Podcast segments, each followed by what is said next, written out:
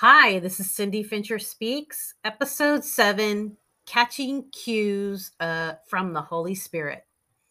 Acting on the Holy Spirit's prompting to go to the Capitol building in Salem to pray in March of 2020 literally transformed my prayer life. That event was a lesson in catching cues from the Holy Spirit and acting on them. I share this with you guys because this isn't just for me, it's for every single believer. God wants to partner with you. He wants to give you cues so you can go on adventures with Him. Scrolling on social media, often I would catch headlines, and the Holy Spirit would use those headlines to give me cues. He would speak to my spirit and prompt me to pray. I would later then ask God how I could partner with what He was doing and say a quick prayer. Many times I haven't seen the fruit immediately, but I knew that obedience was what God was asking of me. God is looking for believers to partner with Him. That really, He can't really do what He wants to do on this earth without us. He created us for relationship.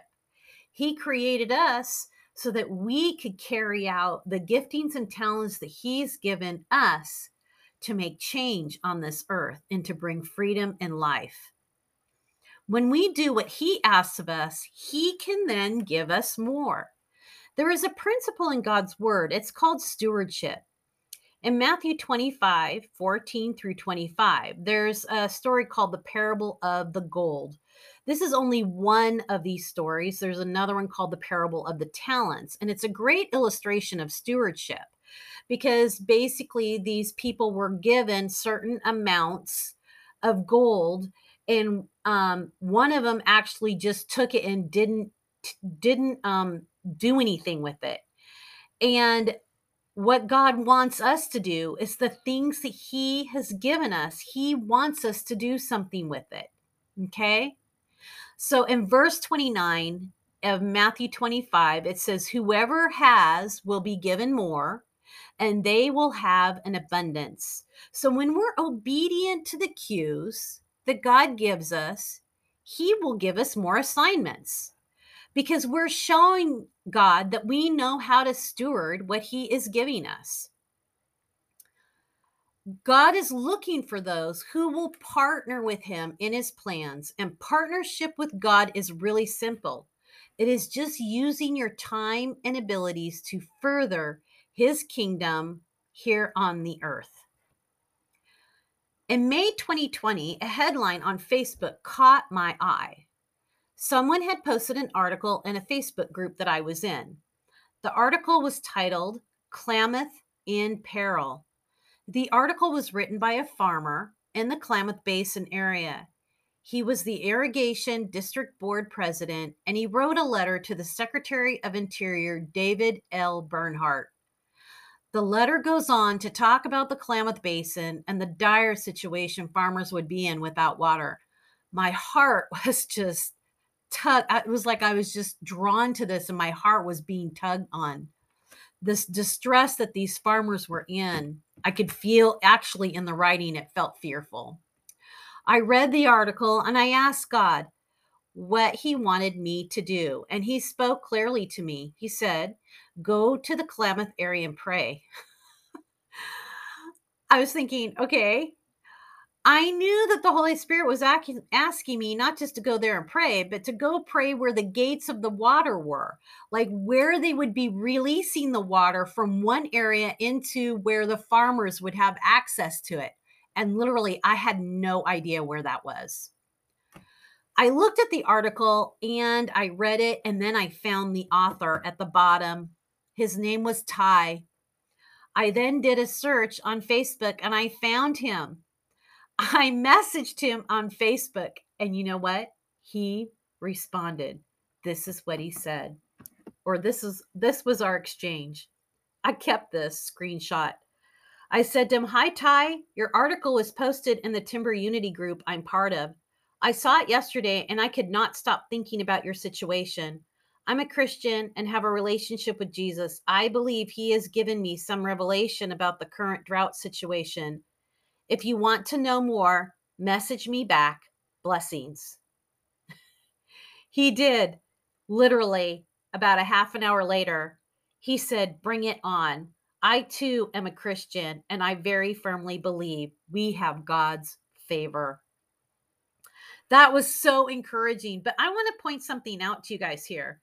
This is what I did. I, I want to read this part to you because I think this may, if you're in this journey of doing these hard things and um, putting feet to your faith, this is what I said. I said, if uh, this is what I said to Ty, if you want to know more, message me back. I totally put the ball in his court. If he didn't want to message me back, it was okay. If he didn't want to respond to me, it was okay. You guys, as believers, this is what love looks like. It doesn't force anything on anybody, it allows people to choose. I was just so excited that he chose to respond back to me. So, what he did was he connected me with two, we then talked on the phone, and he connected me with two lovely ladies who were intercessors in the area. So, I had to pick up my daughter in Redding, California, and I just coordinated a trip to the Klamath Basin area at the same time. So on May 23rd, 2020, I picked up my daughter and we drove to Klamath Falls and met two women that Ty connected me with. These lovely ladies were local intercessors and took my daughter and I to where the water would be released for the farmers. As we prayed, my daughter had a vision of angels rejoicing and dumping water from one side where all the water was being kept to the other side so the farmers would have access.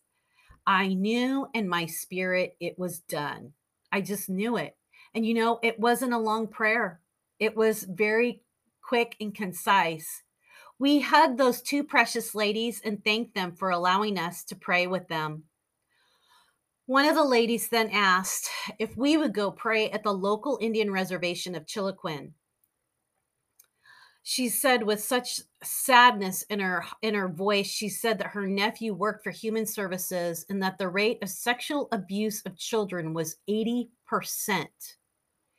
80% of the children in Chiloquin were sexually abused by family members my heart sunk at the weight of that statistic the holy spirit used those precious ladies to give us another cue